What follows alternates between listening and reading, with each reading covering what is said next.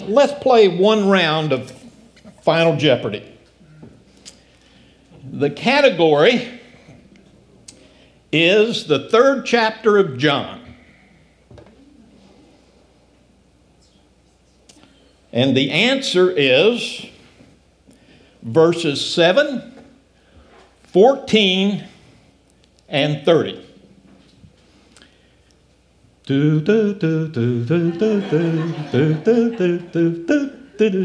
I'm not going to go through the whole thing.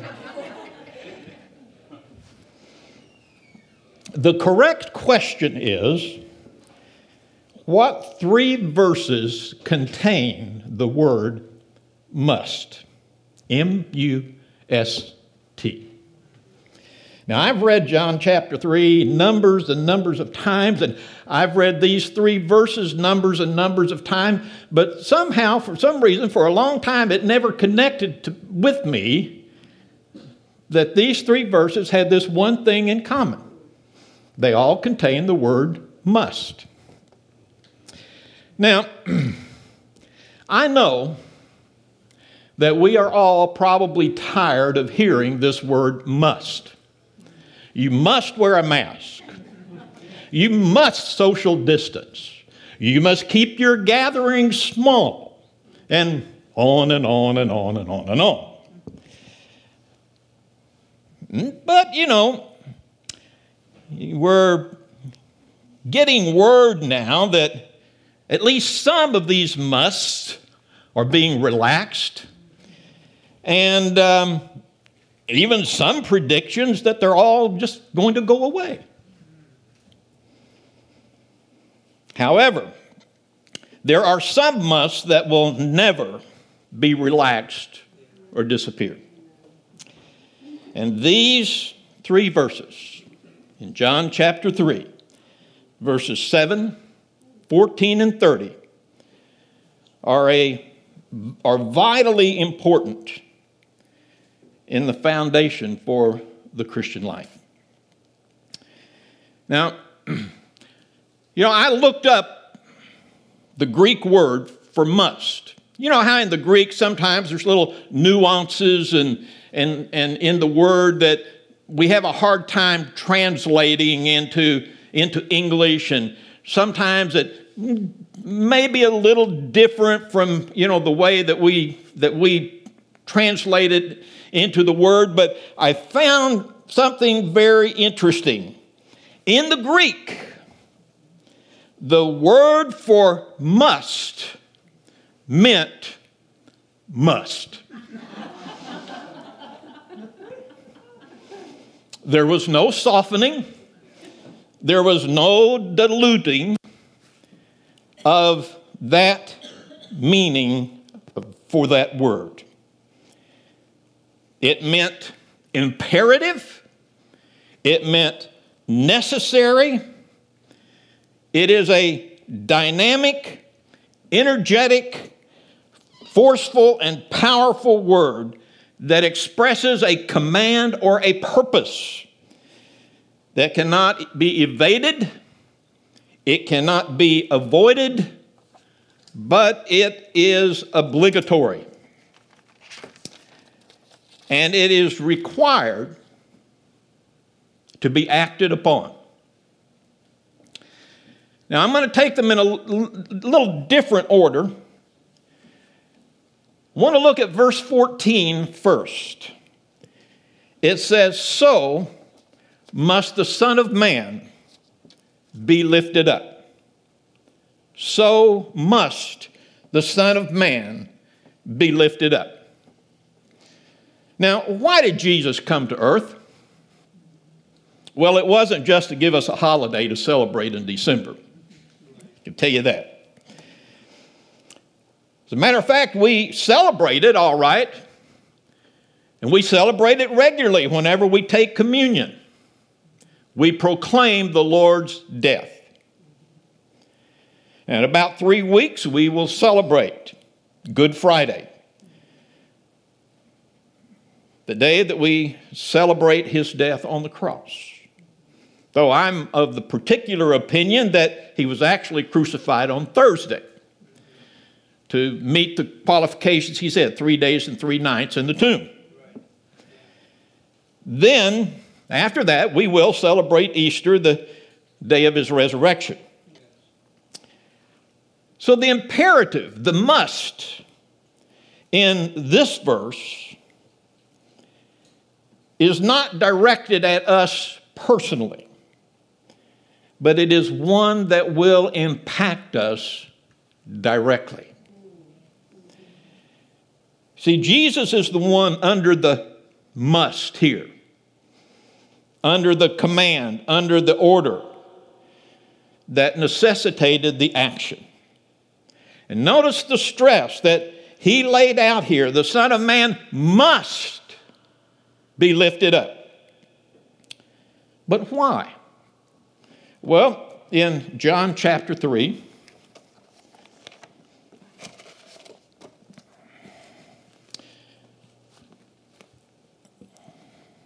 beginning at verse 14, he says, Just as Moses lifted up the snake in the wilderness, so the Son of Man must be lifted up, that everyone who believes may have eternal life in him. For God so loved the world that he gave his one and only Son, that whoever believes in him shall not perish, but have eternal life. For God did not send his Son into the world to condemn the world, but to save the world through him. Whoever believes in him is not condemned, but whoever does not believe stands condemned already, because they have not believed in the name of God's one and only Son. That's the reason. That's the why. And I know that we read and probably have memorized John 3:16. But when we read it, it says, God so loved the world. And generally, we look at that so as the extent and the expanse of God's love for the world. But the Greek word actually means so in this way referring to what precedes it. So, God, in this way, in this manner, what manner? The lifting up of the Son of Man, Love the world that he gave his only begotten Son. God, in this way, showed his love to the world by the lifting up of the Son of Man. So Jesus was not under an imperative from man, his was an imperative from God. And we must look at this in relation to the entire verse. He says, just as Moses lifted up the snake, or if you grew up on the King James Version, the serpent, in the wilderness, so the Son of Man must be lifted up. Jesus used something from Israel's past. And remember, he was talking to Nicodemus, a member of the Jewish council here, who had come to him inquiring and asking questions to help him to understand and to introduce God's plan regarding judgment and salvation. In the book of Numbers, chapter 21, starting at verse 4, he says, They traveled from Mount Hor along the route to the Red Sea to go around Edom. But the people grew impatient on the way. They spoke against God and against Moses and said, Why have you brought us up out of Egypt to die in this wilderness? There is no bread there is no water, and we detest this miserable food. Now, what miserable food were they talking about? The manna from heaven. Then the Lord sent venomous snakes among them They bit the people, and many Israelites died. The people came to Moses and said, We sinned when we spoke against the Lord and against you. Pray that the Lord will take the snakes away from us. So Moses prayed for the people. And the Lord said to Moses, Make a snake and put it up on a pole, and anyone who is bitten can look at it and live. So Moses made a bronze snake, put up on a pole. Then, when, he, when anyone was bitten by a snake and looked at the bronze snake, they lived. Now, God could have sent most any kind of judgment. It just makes my skin crawl to think of snakes. I just, you know, I, that's the reason the devil's pictured as one. but the thing is, these people were in rebellion against God. And it was by God's grace that He sent the manna to them. And I preached a sermon early on, back when we were at the Y, about the manna and, and how uh, it, it, could be used in so many ways and different ways and to minister to the various tastes of others. But they rejected that miserable food. And by basically spurning that food, they were spurning God's grace. And God sent judgment. Now, I know that people don't like to hear about a God of judgment. They want to hear about a God of love. But, folks, you can't have one without the other. And He is both.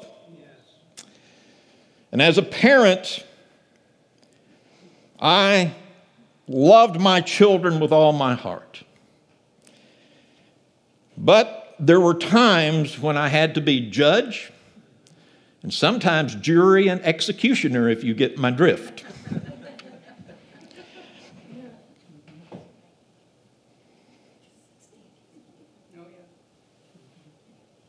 but there were, were those times I didn't like to do it but it had to be done. But when they asked for help, when these Israelites asked for help, God, who was judging them, yet in his love had a way to free them from the judgment.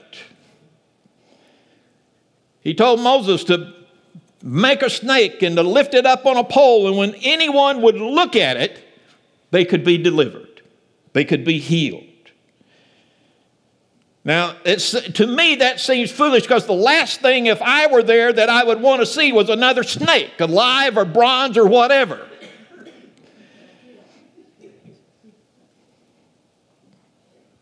And whether it seems ridiculous to us or not is beside the point. It was God's way. And it had to be accepted if they were to be freed from judgment and healed. That serpent on the pole was a symbol of sin judged. The Israelites were healed and they were delivered from judgment that they had upon them because of their sin. It was not the snake that brought the healing, but their obedience to God's direction. Folks, this world is under God's judgment. You and I, because of sin, come under God's judgment. But God provided a way of deliverance, not a snake on a pole, but a man on a cross. And when Christ was lifted up, he took our sins upon himself, he took our judgment upon himself. Sin was judged and its power was defeated. And when he cried out, My God, my God, why have you forsaken me? He knew the anguish that comes from judgment, but it was necessary. And we are under judgment from sin, but God does not want us to suffer that judgment. And He provided the way through Jesus to be free of judgment. Just as the Israelites were delivered from the judgment on their sin by looking at that snake on the pole, we can be delivered by looking to Jesus and his death upon the cross. And it was a must for Jesus. It is God's way, it's the only way. Now, in verse 7, he says, You must be born again. The whole verse says, You should not be surprised at my saying, You must be born again. Now, what does this mean? Well, in explaining to Nicodemus, he says there are two births the natural birth of the flesh and the spiritual birth. And that comes when we accept Jesus Christ as our Savior. In verses 5 and 6, Jesus answered, Very truly, I tell you, no one can enter the kingdom of God unless they are born of water and the Spirit. Flesh gives birth to flesh, but the Spirit gives birth to spirit. So he says the, you're born of water, the, the, the fleshly birth. You're born of spirit, that which is the spiritual birth. And this, as I said, it was part of a discourse that he was having with this Jewish leader, Nicodemus, and it goes through verse 21 of John chapter 3. But Jesus said, You, and that, that word you in the Greek is a plural you not a singular you. So he wasn't t- just talking to Nicodemus and saying, This is just for you. He was talking to you, plural. Cannot see the kingdom of God unless, and he says, they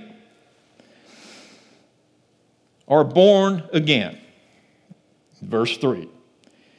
In verse 7, he adds the imperative, the necessity that cannot be evaded but is obligatory. You must be born again. You say, well, uh, Pastor, I know that there's lots of sinners out there that need to hear this.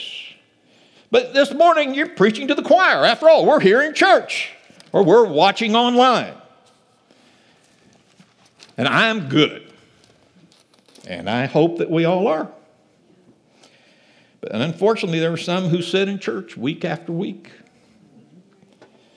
and who feel that they are all right, but they have never obeyed the command that you must be born again.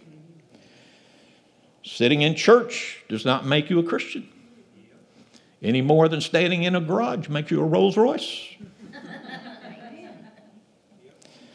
you must be born again. These Israelites couldn't be de- delivered by going into the tabernacle. They could only be delivered by looking at that snake on a pole. And we can only be delivered by looking at Jesus, the author and the finisher of our faith, our salvation. Well, what does this mean to be born again? It means that we accept the fact that God provided the only means of deliverance and salvation. It means that you believe in Jesus as the Son of God. It means that you, by faith, believe and accept that his death on the cross is the only means of deliverance from the judgment of sin. It means that you confess that you are a sinner, that you repent of your sins, and you accept Jesus Christ as your Savior. It means to pay heed to and to accept God's divine imperative that you must be born again. It doesn't matter how gifted or refined or moral you might be. These things do not relieve you from the responsibility or the consequences. You must be born again. You can't attend church enough, you can't do enough good works, you can't give enough, you can't get good enough. You don't do these things to get a relationship with God. You do these things because you have gotten a relationship with God. You must be born again. You can't rack up enough credits, bonus points, or brownie points. You must be born again. If you have not done this already, you're not in a position to please God you're spiritually impotent. The only way to develop that relationship with God is by obeying His command. You must be born again. Now, I'm going to stop here. It's a little unusual because I have one more point to go, but I feel that we need to do this right now. If you've never been born again, whether you're sitting in this building you're sitting watching us online, wherever that might be, but you have never taken that step. Or, or you, maybe you're unsure as to whether you are or not. Or, or maybe you have, but you, you may be carrying some sin in your life. Pray this prayer with me with all sincerity. Mary, let's just all pray it together. Father in heaven, I confess that I am a sinner and am under judgment for my sin. I accept that you have provided the only means of deliverance and salvation. I believe in Jesus as your son and accept his death on the cross as the only way for forgiveness of sin and deliverance from judgment. I repent of my sins and ask your forgiveness. I accept Jesus as my Savior and want Him to be the Lord of my life. Thank you, Father. Amen.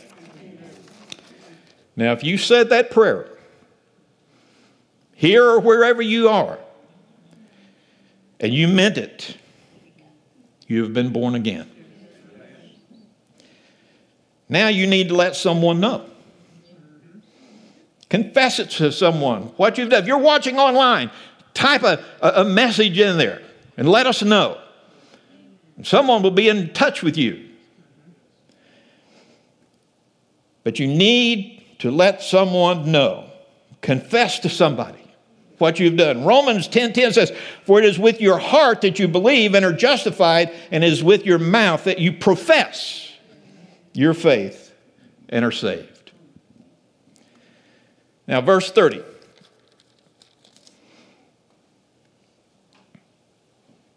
He must become greater, I must become less. Again, if you were raised in the King James Version, he must increase I must decrease. John the Baptist is speaking here. Now, if you want to know in a nutshell what it means to be a Christian, whether you were born again just a few seconds ago or have been a follower of Christ for many years, John gives us here a clear, concise, and decisive summary of what the Christian life is all about. And this is not just one man applying it to his own life, but it is a prescription for success in all of our lives as Christians. It recognizes the lordship of God over our lives and prompts us to give place to his will in our lives. Now, if anyone had a right to be temperamental and stubborn It was John the Baptist. John had so much going for him. He walked in the spirit and power of Elijah. He ended 400 years of heaven's silence with the cries of the kingdom of heaven is at hand.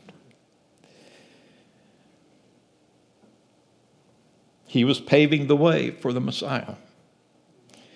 His ministry was still effective and his crusades were teeming with people and having great results. He was Billy Graham before there was Billy Graham. but he knew his place. He knew he was the messenger, not the Messiah. He knew he was the voice, not the victor. John had more credentials than any of us will ever have, yet, too many times we do not follow his example and take his formula and apply it to our lives. Too many times we are like a spoiled child who wants to have their own way. We have to learn to dismiss our will for God's will. We have to not become so strong willed that God's will has little chance in our lives. For the Christian, this is not an imperative that can be stressed too much. He must become greater. I must become less. He must increase. I must decrease. If you want success in your Christian life, this imperative must be lived daily.